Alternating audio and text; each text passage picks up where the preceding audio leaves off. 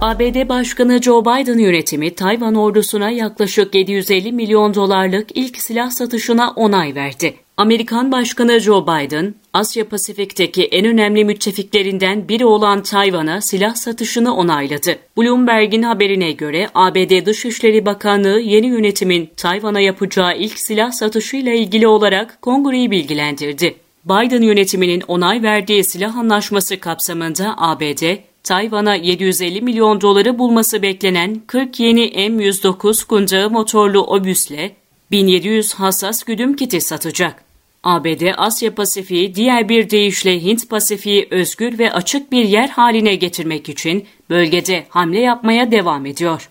Pekin yönetiminin ise kendi egemenlik alanı içinde gördüğü Tayvan'a yapılacak silah satışına karşı tepkisel bir tavır alması bekleniyor.